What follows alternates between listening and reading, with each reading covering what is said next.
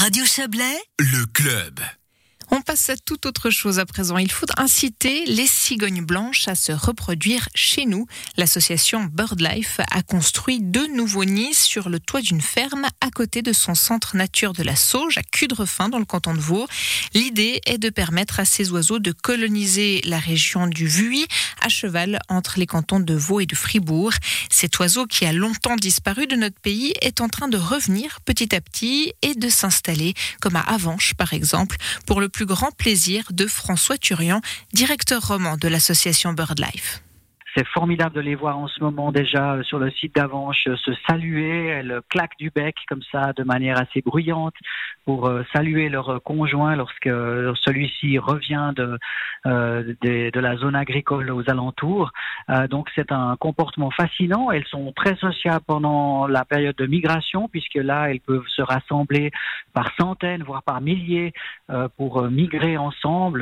je pense que la plupart des gens ont déjà observé un groupe de cigognes voler en migration ou s'arrêter, c'est toujours un spectacle euh, formidable. Alors justement, là, on est au mois de février, les cigognes ont quitté la Suisse Alors non, les, premières cigognes reviennent de Suisse, euh, puisque la plupart ont passé l'hiver euh, du côté de l'Espagne. On en a quand même quelques centaines qui restent maintenant toute l'année en Suisse, donc y compris en hiver ce comportement migratoire a un peu changé, notamment du probablement en lien avec le réchauffement climatique.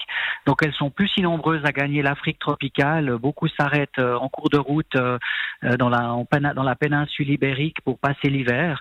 Et puis on assiste, on a déjà assisté le week-end dernier avec l'accalmie qu'on a eue au retour de quelques groupes de cigognes. Il y en a qui ont été vus justement dans la broie, il y en a qui ont été vus dans le bassin lémanique. Et donc ces cigognes vont peut-être transiter, vont partir plus loin, et d'autres se sont déjà installés sur leur nid à Avanches. Et c'est donc le moment justement idéal pour essayer d'arrêter quelques jeunes cigognes qui sont à la recherche d'un site de nidification. Comment ça se passe, la reproduction des cigognes? Alors les, les oiseaux sont très fidèles à leur site de nidification, donc une fois qu'ils ont choisi un emplacement, ils vont y revenir jusqu'à jusqu'à leur décès. Donc euh, une cigogne peut vivre quand même une douzaine d'années. Euh, on se souvient de la fameuse cigogne Max qui, qui portait une balise du musée de Fribourg et qui a été suivi comme ça pendant de, nombreuses années. Et puis euh, bah, le couple s'installe actuellement. Euh, ils sont en train de remettre déjà quelques branches sur le nid.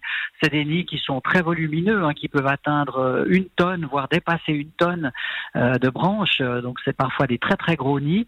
Et puis elles sont en train de, de renforcer leurs liens sociaux, justement en claquant du bec, en se faisant la cour. Et puis dans le courant du mois de mars, la femelle va pondre deux à cinq œufs en général euh, à même les branches euh, du nid. Et puis ensuite, il y aura à peu près un mois, un peu plus d'un, autour d'un mois de couvaison. Et puis ensuite, un, bon mois d'élevage des jeunes. Les jeunes vont être euh, vont être élevés.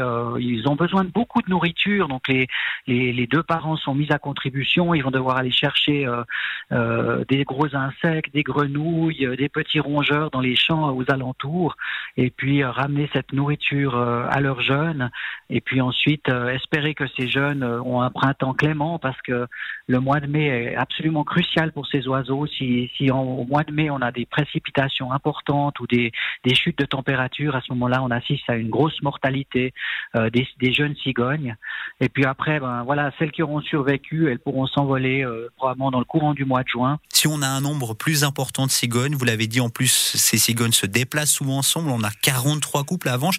Est-ce est-ce que ce nombre de cigognes peut poser quelques problèmes, quelques dégâts aux agriculteurs ou, à d'autres personnes dans les zones où elles vivent? Non, il y a une très bonne cohabitation qui se fait. Il y a évidemment des endroits où les cigognes ne, sont pas forcément les bienvenus pour édifier leur nid. Si on pense par exemple à des euh, à des endroits où il y a des euh, des Velux, où il y a voilà les, les poids des nids peuvent être aussi importants. C'est pour ça qu'à Avanche par exemple tous tous les 7 à 8 ans ils, démontent les nids et puis ils laissent les cigognes le reconstruire pour éviter que ces nids deviennent quand même trop volumineux et trop lourds, ce qui pourrait endommager les structures du toit. Euh, mais ces quelques précautions étant prises, euh, il n'y a pas du tout de problème à, cohabiter avec ces oiseaux. Euh, elles ont vraiment leur rôle à jouer dans nos, dans nos villes et nos villages, ainsi que dans nos milieux cultivés. François Turian, directeur roman de l'association BirdLife, répondait à nos confrères de Radio Fribourg. Notez que la cigogne blanche fait partie des espèces prioritaires dans le programme de conservation suisse.